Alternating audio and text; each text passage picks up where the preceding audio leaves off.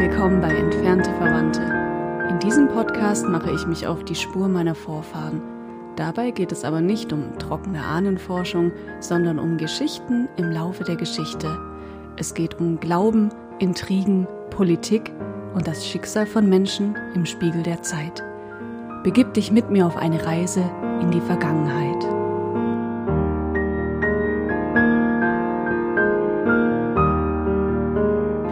Liebe Hörer, euch begrüßen heute wieder Rebecca und Fabian. Genau, die zwei Menschen mit den beruhigenden Stimmen, wie mir gesagt wurde. Allerdings. Also es gibt ein paar Hörer, die sagen, immer wenn ich euren Podcast höre, schlafe ich ein, weil das so schön beruhigend ist. ja, freut uns natürlich auch. Ne? Früher war es Bibi Blocksberg, heute ist es entfernte Verwandte. Also jeder so, wie er das gerne für sich haben möchte. Ähm, umso spannender sind allerdings die Dinge, von denen wir erzählen, finde ich jedenfalls. Und dementsprechend spannend geht's auch heute weiter. Heute haben wir für euch nämlich ein paar Insights in die Versailler Gesellschaft, in die Krankenakte von König Ludwig dem 14. Und dann kommen wir natürlich wieder auf unser Hauptthema zurück und erzählen euch die Geschichte der Familie Durand. Das waren Protestanten bzw. Hugenotten, die unter König Ludwig lebten und auch litten. Und wer sich nun fragt, Hö, wer oder was sind Hugenotten und ging es hier nicht eigentlich mal um die Waldenser, der ist herzlich eingeladen, sich die letzte Folge anzuhören, um total up-to-date zu sein.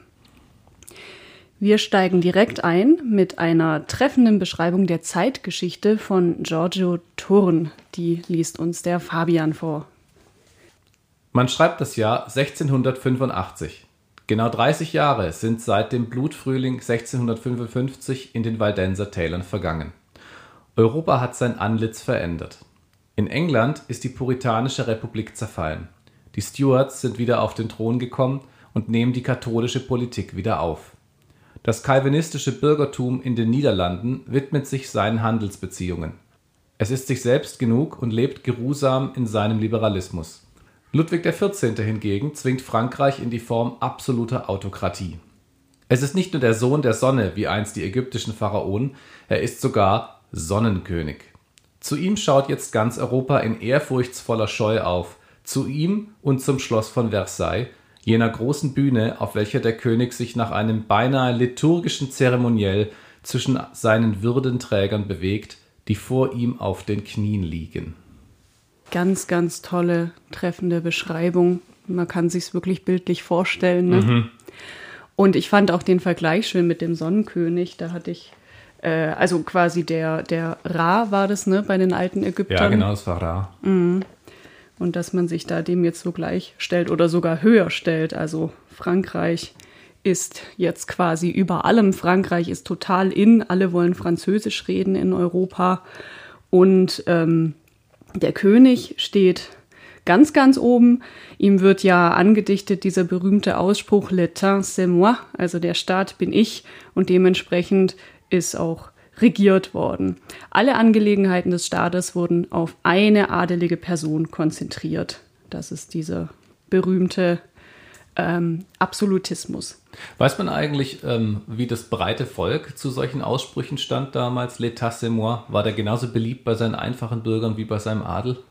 Oh, beliebt ist schwierig im Falle dieses Königs. Ich glaube nicht. Ich glaube am Anfang schon, weil er hat ja auch wirtschaftlich einiges in Bewegung gebracht, was den Leuten am Anfang relativ gut tat, auch da er so viel gebaut hat, ja. ähm, sind viele Menschen in Arbeit gekommen, in Lohn und Brot, da war man relativ froh. Ähm, allerdings hat er zum Ende seiner, wie soll man das nennen, seiner Amtszeit und auch zugleich seiner Lebenszeit so viele Schulden angehäuft, dass der Staat mhm. quasi vor dem Bankrott stand. Und dann hat er eben auch noch den Schmuh mit den Hugenotten abgezogen und das Land quasi ausbluten lassen. Ja. Dementsprechend, zumindest der protestantische Teil der Bevölkerung war ihm natürlich dann nicht wohlgesonnen und die anderen hatten auch darunter zu leiden, weil so ein Braindrain macht sich ja auf die gesamte Gesellschaft dann ähm, ja, wie sagt man, bemerkbar ja, und, und wirkt ja. sich aus, genau, mhm. wirkt sich auf die gesamte Gesellschaft aus. Nun, ich erinnere mich noch daran, dass wir in der Realschule im Unterrichtsfach Geschichte lange das Thema Absolutismus behandelt haben. Und für mich war das auch immer so ein mahnendes Beispiel, so macht man es nicht. Und gut, dass wir eine Demokratie haben und eine Gewaltenteilung. Denn wenn alle Gewalt bei einer Person oder auch Gruppe versammelt ist, dann wird es halt immer ungemütlich. Also schauen wir uns jetzt diesen Ludwig einmal an, der schon im Alter von fünf Jahren nach dem Tod seines Vaters zum König ernannt wurde. Und das war übrigens ähnlich wie in der letzten Folge. Da er ja noch minderjährig war, war seine Mutter erstmal die Regentin. Das passiert ja immer wieder. Genau, wenn kein volljähriger Nachkomme da ist, der das übernehmen kann. Und man ist ja von Gott bestimmt, König zu werden, laut der damaligen Vorstellung, mhm. dann kann das natürlich kein anderer machen. Dann bleibt das in der Familie. Ich würde bezüglich der Kindheit und Jugend und auch des Lebens an sich von diesem Ludwig gar nicht so sehr in die Tiefe gehen, weil ich glaube, darüber ist schon so viel geschrieben, erzählt, berichtet worden.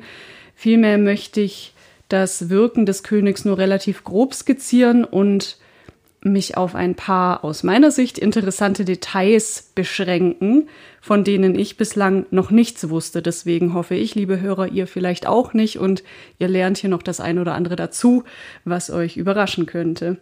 Und dann kommen wir, wie schon gesagt, danach zu unserem Hauptthema, sein Verhältnis zu den Protestanten und die Auswirkungen auf selbige. Also, Grob gesagt, der Absolutismus in Frankreich bedeutet, der König ist Regierungs- und Staatsoberhaupt, oberster Gesetzgeber und Richter und oberster Heerführer. Der Keine Gewaltenteilung. macht alles ganz genau. Das heißt, der kann dich verurteilen und zugleich das Urteil verstrecken lassen. Ja, genau. Vollstrecken, nicht verstrecken. und unter ihm steht oder vielmehr kriecht, wie wir vorher ja schon gehört haben, der Adel und die Geistlichkeit. Die Adeligen von Versailles, die haben eine ganz besondere Stellung. Die wohnen nämlich zum Großteil am Schloss und zwar wie die Made im Speck. Die waren steuerbefreit. Und einzig die Bürger und Bauern bezahlen dieses ganze Spektakel bei Hofe von ihren Steuern. Allein der Bau und die Unterhaltung des Schlosses Versailles, inklusive was danach kam, Verpflegung, Bespaßung des Hofstaates und so weiter, das verschlang 40 Prozent der Staatseinnahmen. Boah. Also ein Heer von Architekten, Bildhauern und Malern gestaltete die 2000 Räume in Versailles und den anderen Schlossanlagen. Und ständig gab es dann natürlich Feste mit Feuerwerk und Ballett und Opernaufführungen. Also an Zerstreuung hat es den Leuten dort gewiss nicht gefehlt. Entsprechend der Anzahl der Räume kann man sich vorstellen, wie viele Menschen da sich getummelt haben den ganzen Tag über. Ähm, also an die 1000 Leute lebten tatsächlich in Versailles. Auch die Mätressen des Königs übrigens. Die braucht man ja. Klar. Und diese Plätze waren aber sehr begehrt in den Zimmern dort. Und wenn er dann auf eine seiner Mätressen keinen Bock mehr hatte, dann musste die kurzerhand ihr Apartment für einen anderen Höfling freimachen und äh, durfte dann in eine Abstellkammer ziehen oder in irgendein kleineres Zimmer oder fiel quasi ganz raus. Mm. Über die hygienischen Verhältnisse in Versailles, also bei diesen vielen Leuten, schreibt der Historiker William Ritchie Newton folgendes. Die Aqua Simplex, das ordinäre Wasser, kam auf erst nach diversen Toilettewässerchen an die Reihe, deren Parfum die Körpergerüche jedoch kaum zu überdecken vermochte. Lieselotte von der Pfalz bedeckte sich mit so stark parfümierten Pudern, dass die Dauphine in Ohnmacht fiel, wenn sie sich nur in ihrer Nähe aufhielt. Neben Achselschweiß rümpften viele auch wegen unerträglichem Gestank im ganzen Schloss die Nase. Durch Mangel an Toiletten war es üblich, einfach in die Ecke zu pinkeln. Wenn die Latrinen dann endlich ausgeleert wurden, fuhren die Adligen auf Urlaub, um nicht der Geruchsbelästigung ausgesetzt zu werden. Sonst hatte der Hofstaat wenig Genierer, wenn es um die sogenannten Armseligkeiten der Mutter Natur ging. Wahnsinn, oder? Mein Gott. Man stellt sich das eigentlich ja am Anfang immer so schön und prunkvoll und sauber vor, aber diese Beschreibung, die ja, macht es nicht gerade attraktiv, da hinzuziehen. ich meine, wenn man Patrick Süßkind das Parfum gelesen hat, der beschreibt ja ähnlich diese Verhältnisse in einer lautmalerischen äh, Schrift, die ja ein schier das riechen lässt, wenn man es liest. Äh, und stimmt, es ja. geht in dem ganzen Buch im Prinzip auch die ganze Zeit um Gerüche. Ne? Aber das spielt ja in der Stadt, wenn ich es richtig erinnere, ja, bei den richtig. Gerbern, wo er sowieso mit dem ganzen Urin gearbeitet wird. Aber er beschreibt auch, wie die ähm, Leute einfach dort, wo sie gehen und stehen, ihr Geschäft äh, lassen und es nicht selten vorkommt, dass äh, sehr schnell und äh, sehr eifrig ein Mann mit einem Eimer noch schnell denselbigen unter die Person hält, damit die doch in den Eimer pinkelt, um das zu den Gerbern zu bringen, weil die mit Urin ja unter anderem das Leder gegerbt haben. Und ich glaube, das große Geschäft wurde auch gesammelt, so wie bei Pferden, weil Ja. man das verbrennen konnte, ne? Ich weiß es nicht genau, nicht warum so? man das Große bei den Menschen gesammelt hat. Bei den Pferden ist es brennbar, bei Menschen glaube ich jetzt eher nicht. Man müsste es erst trocknen lassen. Aber ich wollte auch nur darauf hinaus, dass die äh, Verhältnisse, die da offensichtlich am Hofstaat existieren, in noch extremerer Weise auch bei den normalen Leuten existieren. Ja. Und auch diese Idee mit dem, dass man sich nicht gewaschen hat, kam ja nicht zuletzt von dieser Idee, dass im Wasser die Krankheit sitzt und Gerüche alles regeln und auch Gerüche krank oder eben gesund machen. Das stimmt, deswegen haben die Pestärzte ja auch sich immer diese Pestmasken angezogen mit den langen Schnäbeln und vorne hat man dann Kräuter reingelegt, die wohlriechend sind und Ja. Rosenblüten und so, ähm, weil man eben dachte, der gute Geruch hält dann die Krankheit ab Ja, von der genau. Person. Ich meine, gut, äh, wahrscheinlich waren sie trotzdem geschützt, weil sie ja diese Ganzkörperanzüge anhatten mit Masken und so weiter. Das war immerhin besser als nix, ne? Witzigerweise haben sie auf eine gewisse Art und Weise richtig gehandelt. Ja, ja. Und gut, ein bisschen schöne Kräuter riechen im Angesicht des äh, Verwesenden äh, ist vielleicht auch kein Fehler. Allerdings. So falsch gemacht hat man da zumindest nichts, aber indem man sich nicht gewaschen hat, eben durchaus, ja. Das war ein ganz merkwürdiger Trend. Aber es gab so viele merkwürdige Trends in der Medizingeschichte, da gruselt's ein regelrecht. Und da werden wir gleich auch noch, zu einem kommen, Oh unter dem der arme König auch sehr gelitten hat, ja. Zum Punkto äh, Hygiene erstmal. Was ich ganz interessant fand bei der Recherche war, dass ich gelesen habe, dass der König selbst ein ganz gutes Verhältnis zu Wasser hatte. Der war wohl sogar relativ reinlich im Vergleich zu seinem Hofstaat und Ah, ja. hat sogar regelmäßig in so einer Art Jacuzzi gebadet. Aber dennoch soll der König bestialisch gestunken haben. Das berichten zahlreiche Zeitgenossen. Das wird immer wieder gefunden in den Belegen von damals, dass es anscheinend eine Qual gewesen sei, sich mit dem König aus der Nähe zu unterhalten oder gar sein Tischgenosse zu sein. Eine Ehre zwar, natürlich, aber auch eine Qual. Und da habe ich mich gefragt, warum ist denn das so? Weil wenn der ja eigentlich sich gewaschen hat, im Gegensatz zu den anderen, aber er wohl schlimmer gestunken hat als alle anderen, dann muss da was dahinter sein. Und ein anderer Mensch hat sich das auch gefragt, und zwar der Historiker Louis Berrand. Der hat sich dieses Themas angenommen und herausgefunden, was es mit dieser Duftnote auf sich hatte. Schuld waren nämlich die Ärzte des Königs. So, ähm, alles, was jetzt kommt, das möchte ich schon mal vorausschicken, ist sehr unappetitlich. Also wenn ihr gerade esst oder vorhabt zu essen, dann lasst es bleiben. Und wer einen schwachen Magen hat, der kann jetzt auch gerne die nächsten Minuten vorspulen, dann wird's wieder netter. So. Also, in erster Linie ist also Schuld an dem Geruch des Königs sein Zahnarzt, der ihn extrem schlecht beraten und behandelt hat. Und dazu hören wir jetzt einen Ausschnitt aus dem Text Ich stinke, also bin ich von Hans Konrad Zander, der wie gesagt nichts für schwache Nerven ist. Im Kopf des Dr. Daquin sitzt das Dogma, dass es im ganzen menschlichen Körper keinen gefährlicheren Infektionsherd gebe als die Zähne. Und es schließt der Dr. Daquin aus diesem Dogma, dass man Zähne allenfalls im Munde eines gewöhnlichen Untertanen belassen könne, dass sie aber bei seiner Majestät dem König allesamt gezogen werden müssten, solange sie noch gesund seien. Dagegen sträubt sich Ludwig XIV., ein Freund der Tafel. Jetzt aber wendet Dr. Daquin jenen psychologischen Trick an, mit dem er jede seiner Ideen bei Ludwig durchzusetzen weiß. Er sagt, es sei für seine königliche Glorie nötig, ihm die Zähne allesamt zu ziehen. Am folgenden Tag notiert der Leibarzt in seinem Tagebuch, Zitat, Seine Majestät der König hat mir geantwortet, er sei für seine Glorie zu allem bereit, sogar zum Sterben. Zitat Ende. Ludwig XIV. ist nicht gerade gestorben beim großen Zähneziehen in Versailles, aber der Dr. Daquin geht immerhin so geschickt vor, dass er den König zusammen mit den unteren Zähnen auch gleich den Kiefer zerbricht und ihm zusammen mit den oberen Zähnen einen großen Teil des Gaumens herausreißt. Alles den Lehren der Sorbonne entsprechend ohne Narkose. Der königliche Unterkiefer wächst nach einer Weile wieder zusammen, aber der herausgerissene Gaumen ist natürlich nicht wieder zu ersetzen. Den Dr. Daquin stört das nicht. Einen Monat später notiert er in seinem Tagebuch, zum Zweck der Desinfektion habe ich seine Majestät das Loch im Gaumen 14 Mal mit einem glühenden Eisenstab ausgebrannt. Meine Güte. Unglaublich. Man kann es echt kaum es glauben. ist unfassbar. Es ist so widerlich. Und, und das war eben die, die vorherrschende Meinung damals, ne? was man alles für ungesund gehalten hat, einfach Zähne im Mund zu haben. Wie Ja. kommt man auf sowas? Also eins meiner großen, äh, meiner eigenen großen, mithilfe von einem Freund, Erkenntnisse ist ja, dass Menschen immer in, äh, so handeln, in dem Glauben, das Richtige zu tun. Und so bin ich auch überzeugt davon, dass der Dr. Dakar kein Manipulator war und den König leiden sehen wollte, sondern der hat wahrscheinlich tatsächlich gedacht, so muss das sein. Nehme ich an, ja. Ja. Und der König war eben mit dieser Person einfach extrem schlecht beraten.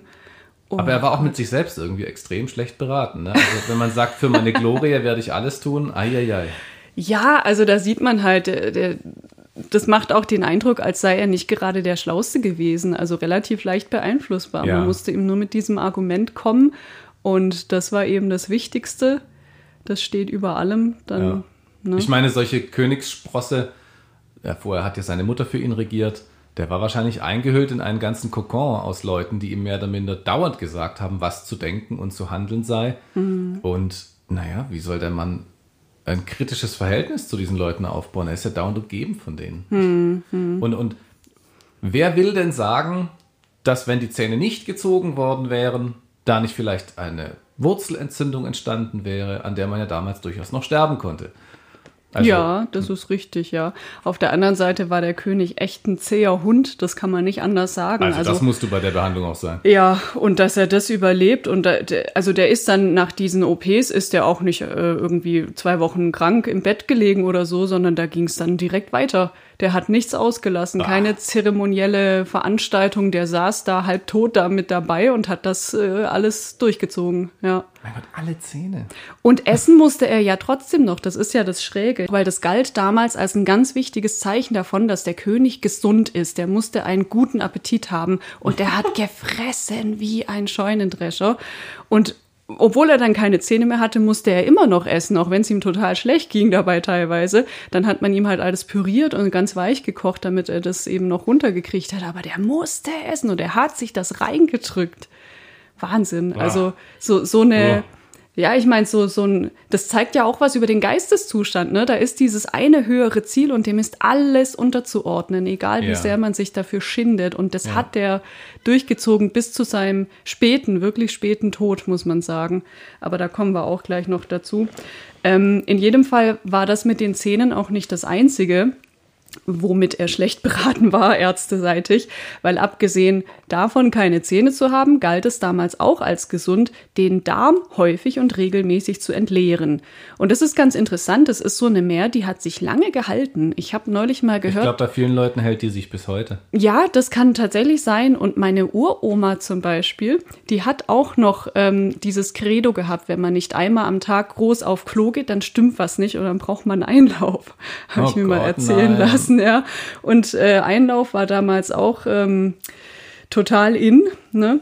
Aber man konnte auch äh, sich äh, anders behelfen. Und die Ärzte des Königs, die haben ihm dann regelmäßig ein Abführmittel verabreicht aus Schlangenpulver, Weihrauch und Pferdemist. Und erstaunlicherweise wirkt das tatsächlich.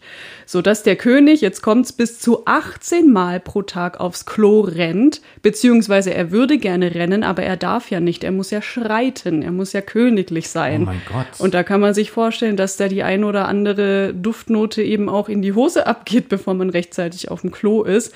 Das trägt wahrscheinlich auch dazu bei, dass der König nicht gerade angenehm gerochen hat. Also, liebe Zuhörer, Sie können mich nicht sehen, während mir das erzählt wird, aber ich schüttel hier dauernd den Kopf und kann es gar nicht fassen. Es ist äh, unglaublich. So, also eine Sache noch und dann bist du ähm, erlöst. Gott sei Dank. Der sogenannte Einlauf, wie eben schon gesagt, der war ja stark in Mode. Das hing wohl mit dieser Lehre des Hippokrates zusammen oder Hippokrates, wie immer man das ausspricht, äh, laut derer die Gesundheit auf dem Gleichgewicht der Körpersäfte beruht. Fabian, weißt du noch, was die Körpersäfte jeweils sind? Jetzt muss ich raten. Ich Ja. sag mal, Blut ist einer davon. Genau, wegen Aderlass, den kennt man. Ähm, Urin? Nee, komischerweise nicht. Das ist nämlich total schräg. Ich habe es auch nachgucken müssen. Also es ist Blut, gelbe Galle, schwarze Galle und Schleim. Schleim. Ja. Im, Im Grunde war es ja damals echt so, dass man eigentlich immer, wenn man nicht wusste, was tun, Aderlässe gemacht hat, weil Ja. das ja der, der Zugang zum Blut eben der war, zu dem man schnell gekommen ist. Ja. Ne? Und ich glaube, die Galle, das wurde eben dem Darm zugesprochen und deswegen fand man das so wichtig, den Darm häufig zu entleeren, damit sich da eben diese schlechten Stoffe nicht ansammeln. Es gibt da ja ein Prinzip, das sich ja bis heute auch durchzieht, ähm, dass Menschen es fast schon verdächtig finden, wenn sie gesund sind und nichts dafür tun. Und aus dieser Idee heraus ähm, meinen, jetzt muss ich aber etwas tun und dann geht es mir bestimmt besser, weil bestimmt habe ich etwas, das ich nicht bemerke. Manchmal stimmt das ja auch. Also man kann gewisse, ich sag jetzt mal, irgendwie Tumorsorten haben, ohne dass man sie kennt, ohne dass man weiß, dass man sie hat. Ähm, aber die Leute machen daraus die Idee, dass man wahrscheinlich nur mit viel Tun gesund bleiben kann, obwohl es ihnen gut geht. Und das ist nichts Neues und das war auch damals schon so und deswegen lässt man sich auf Verdacht alle Zähne ziehen.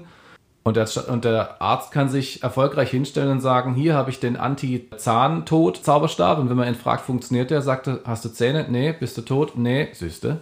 Das ist so nach dem Motto, äh, ich klatsche immer, damit keine Elefanten auftauchen. Ne? Genau. Und dann sagt man ja, äh, hä, wieso? Hier sind doch keine Elefanten. Ja, weil ich klatsche. Also der König jedenfalls, der soll in seinem Leben mehrere hundert Einläufe gekriegt haben und zwar vor versammeltem Hofstaat. Das ist auch sowas, was ich völlig abstrus finde. Wie kommt man auf die Idee? Ähm, ja, genau, wie kommt man auf die Idee? Antwort, die Gesundheit des Königs war ja staatstragend und deshalb von öffentlichem Interesse und deswegen musste das alles öffentlich stattfinden. Auch sein, sein Gefuttere da fand ja auch immer mit mehreren Personen im Raum statt.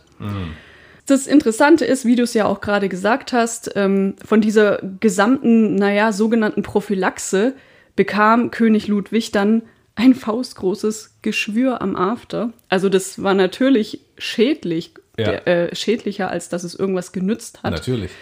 Jetzt wird es auch noch mal ganz kurz unappetitlich. Sein Arzt musste dieses Geschwür nämlich operieren, aber der hatte sowas noch nie gemacht. Und deshalb ließ er dann Beamten im ganzen Reich aussenden, um Untertanen zu finden, die ein ähnliches Geschwür Oh haben. nein. Und du kannst es schon raten, Er hat es natürlich an denen geübt. das waren alles seine Versuchskaninchen. Und man kann davon ausgehen, oder beziehungsweise es ist, äh, so wie ich es gelesen habe, auch belegt, dass die meisten dadurch mal ordentlich ins Jenseits befördert wurden. Und dann kommt der König an und sagt, ich kann jetzt nicht mehr warten, mein Gott, äh, ich kann nicht mehr sitzen und nix, du machst das jetzt gefälligst, obwohl der Arzt Ja. doch eigentlich noch nicht genug Expertise hatte, aber er musste durch. Und was passiert? Dieser König überlebt das. So, Natürlich aus Verdiensten des Arztes. na sicher. Also insgesamt zeigt sich hier, König Ludwig 14. war gewissermaßen größenwahnsinnig und machtbesessen, aber er war halt, wie gesagt, auch echt ein zäher Knochen, dass er das alles überlebt hat. Er stirbt nämlich erst 1715 nach 72-jähriger Regentschaft Wow. und ist damit der am längsten herrschende Monarch der neuzeitlichen Geschichte Ach gewesen bis dahin, ja. Und woran ist er dann gestorben? An Wundbrand heißt es. Da war er schon, wie gesagt, sehr alt und brachte dann auch die meiste Zeit seines Lebens liegend im Bett zu. Und eines Tages bekam er wohl Schmerzen am linken Bein. Das war so ein schwarzer Fleck. Den haben die Ärzte für eine Reizung des Ischiasnervs gehalten. Und äh, Klingt logisch. ja, Ärzte halt damals, ne? Und ähm, genau, den, den Wundbrand an sich stellten sie dann erst fest, als es schon zu spät war. Und dann, äh, ja, siechte der König so langsam dahin. Das kann man eigentlich nicht anders sagen. Ich meine, ich würde auch sagen, wer in den Zeiten mit 72 stirbt, stirbt nicht an Wundbrand, sondern stirbt an 72, oder? Äh, das kann man so oder so sehen. Ja, also weil Ich meine, er ist, er ist älter, ne? Er ist ja fünf Jahre älter. Mit fünf ist er König geworden und war dann 72 Jahre König. Dann, dann ist, sind wir schon bei 77 und das ist schon sehr ungewöhnlich. Ja. Also zwar- 77 ist auch heute eigentlich noch ein respektables Alter Mhm. und heute kennt man Behandlungsmethoden, die damals noch nicht mal zu erdenken waren. Das ist richtig. Also der hat, weiß ich nicht, was der gehabt hat, mehrere Schutzengel und einen eisernen Willen. Ja. Irgendetwas wollte, dass er lange lebt. Warum auch immer. Trotz seines Königsabstammungshauses wahrscheinlich gute Genetik. Ja, das ist möglich, ja. Okay, jetzt aber genug der Medizingeschichte. Wir wenden uns jetzt wieder unserem Hauptthema zu, den Hugenotten. Denn in dieser Zeit gibt es ja nicht nur Versailles und nicht nur den Adel, sondern auch das Volk. Nach dem Ende unserer letzten Folge könnte man annehmen, dass besagtes Volk ein friedliches Leben führte. Ihr erinnert euch an den ähm, Friedensvertrag, der geschlossen wurde nach den Religionskriegen. Und endlich hat man da einander die Hände gereicht und alles ist Friede, Freude, Eierkuchen. Tatsächlich war es aber so. Dieses Edikt von Nantes ähm, das wurde ja 1598 erlassen von König Heinrich dem Vierten.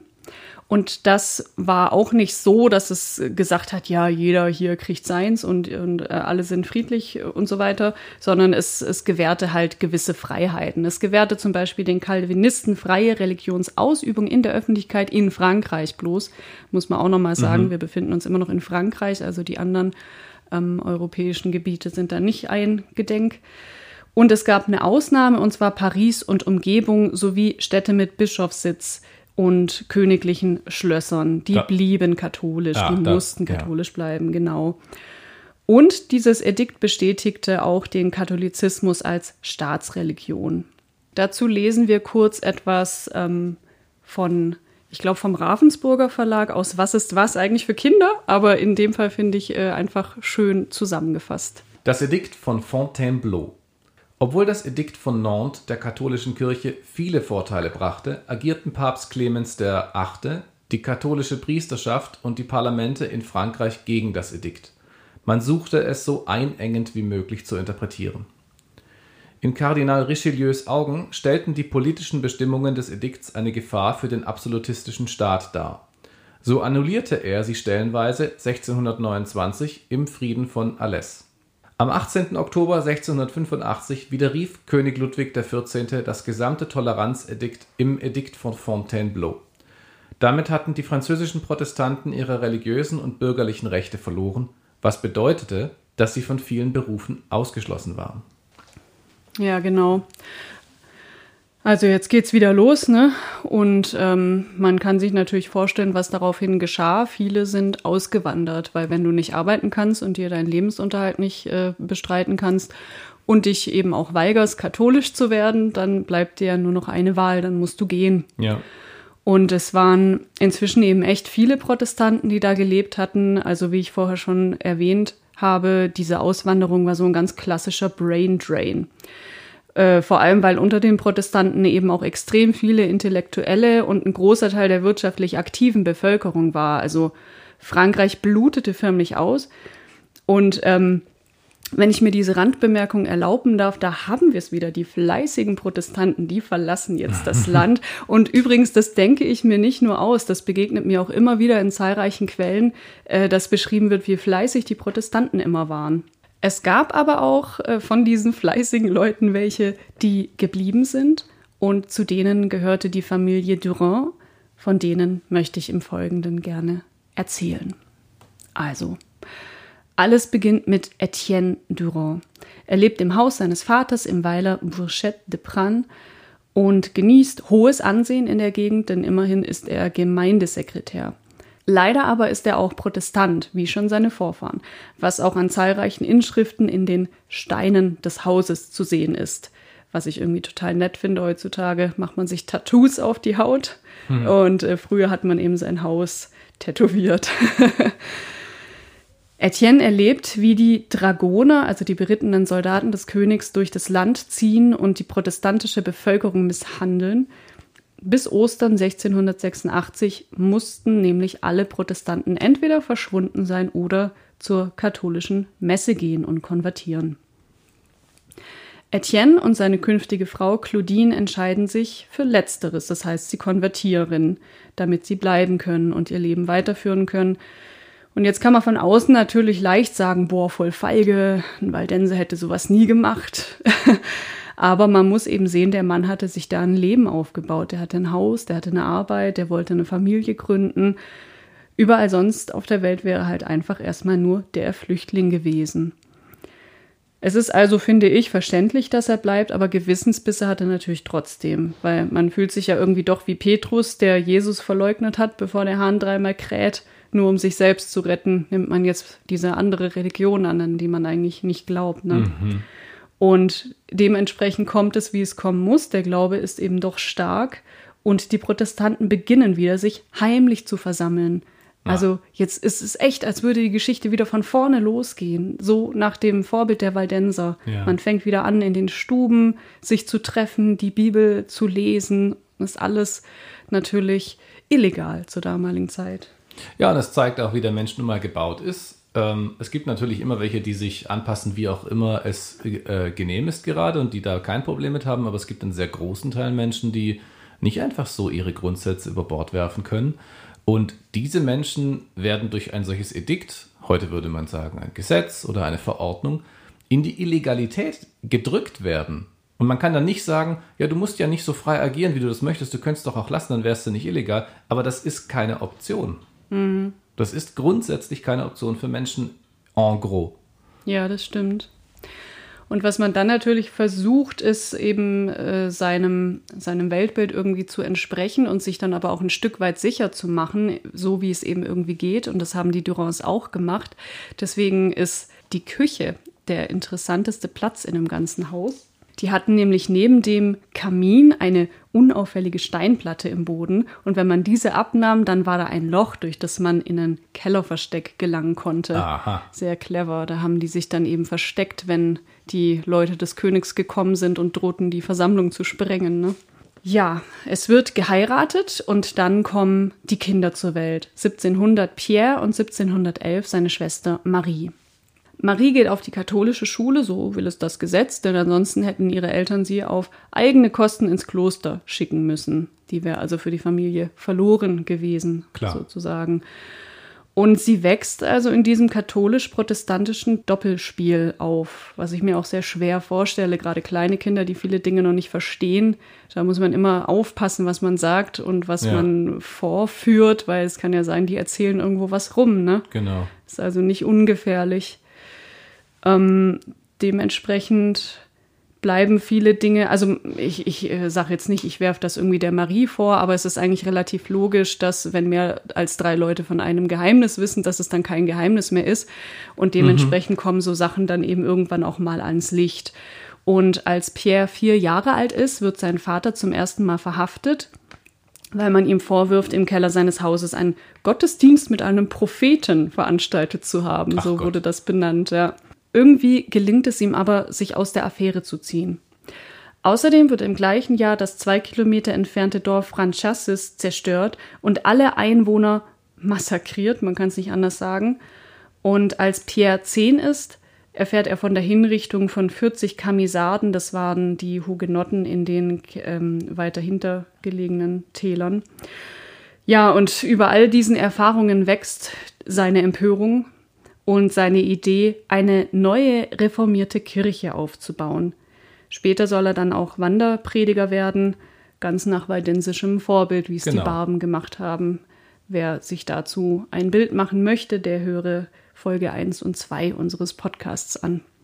So, mit 19 ist Pierre also dem Vorbild seines Vaters gefolgt und veranstaltet auch heimlich Gottesdienste, aber er setzt noch einen drauf er organisiert einen Gottesdienst unter freiem Himmel.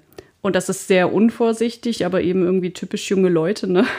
Die denken immer, die ja, läuft, ne? Ja. Die müssen, ja, stimmt, ja. Und ja, er wird denunziert und muss fliehen und er flieht auch in die Schweiz. Aber bei seinen Eltern tauchen jetzt die Dragoner auf und triezen die Familie Vermutlich bleiben sie da auch in der Hoffnung, der Sohn möge zurückkommen und dann könne man ihn seiner gerechten Strafe zuführen. Und äh, sie machen das eben so, dass sieben Soldaten bei den Durans im Haus einquartiert werden. Und die wohnen da in diesem kleinen Steinhaus der Familie 21 Tage lang. Hui. Und als sie wieder abziehen, nehmen sie die Möbel mit und das Vieh. Was? Mhm. Ja, die haben, warum nicht, ne? Also man weiß ja, das sind Leute, die jetzt hier unter Verdacht stehen und damals galt man damit wohl schon als entrechtet oder was. Also es gab für die Durans keine Möglichkeit, da irgendwas dagegen zu tun. Die konnten froh sein, wenn sie das überlebt haben. Ja, ist klar. Oh Mann. Marie erlebt das natürlich alle mit, die ist da gerade mal acht Jahre alt. Und in demselben Jahr wird dann auch ihre Mutter verhaftet und wird nie wieder aus dem Gefängnis zurückkehren. Die verstirbt sieben Jahre später an ungeklärten Umständen. Marie lebt nun also zehn Jahre lang allein mit ihrem Vater und kümmert sich so gut wie möglich um Haus und Hof, doch dann wird auch der Vater verhaftet.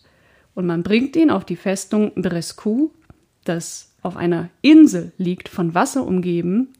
Also Flucht ist zwecklos. Ne? Mhm. Ne? Entweder man wird von den Wachen erwischt und äh, ja, kommt dabei zu Tode oder man ertrinkt im Wasser. Ja. Und jetzt ist Marie ganz alleine.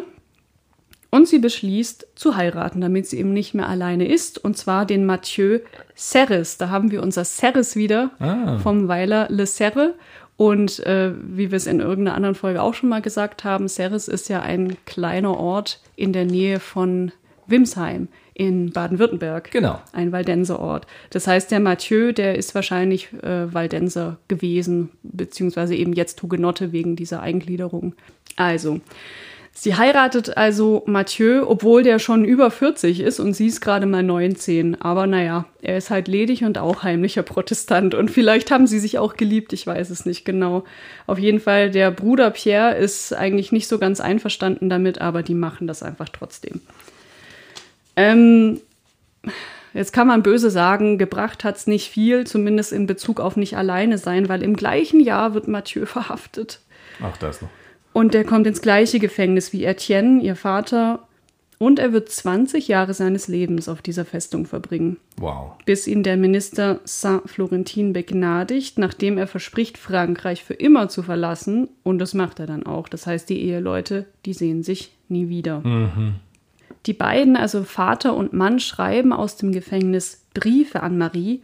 Und aus einem dieser Briefe von ihrem Vater lesen wir jetzt kurz mal einen Ausschnitt vor. Mein Kind, ich schreibe dir einige Worte, dass wir für dich beten, damit du nicht betrübt bist, dass du vielmehr durch die Gebete, durch die Psalmen und die Lieder zu jeder Stunde und in jedem Augenblick in dem Herrn erfreut wirst.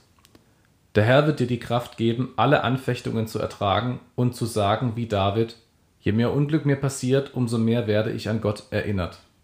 Ja, wie gesagt, beide schreiben Briefe an sie. Ähm, die meisten werden sie allerdings nie erreichen. Da ist auch ein Bild, wo ich gerade von vorgelesen habe, von diesem Gefängnis. Und es ist wirklich so, dass die Mauern direkt ans Wasser grenzen und auch viel Stein noch im Wasser drumherum ist, also viel Riff. Das heißt, auch ein Sprung beherzt von der Palisade herunter bringt nichts, weil man wahrscheinlich unten zerschellt.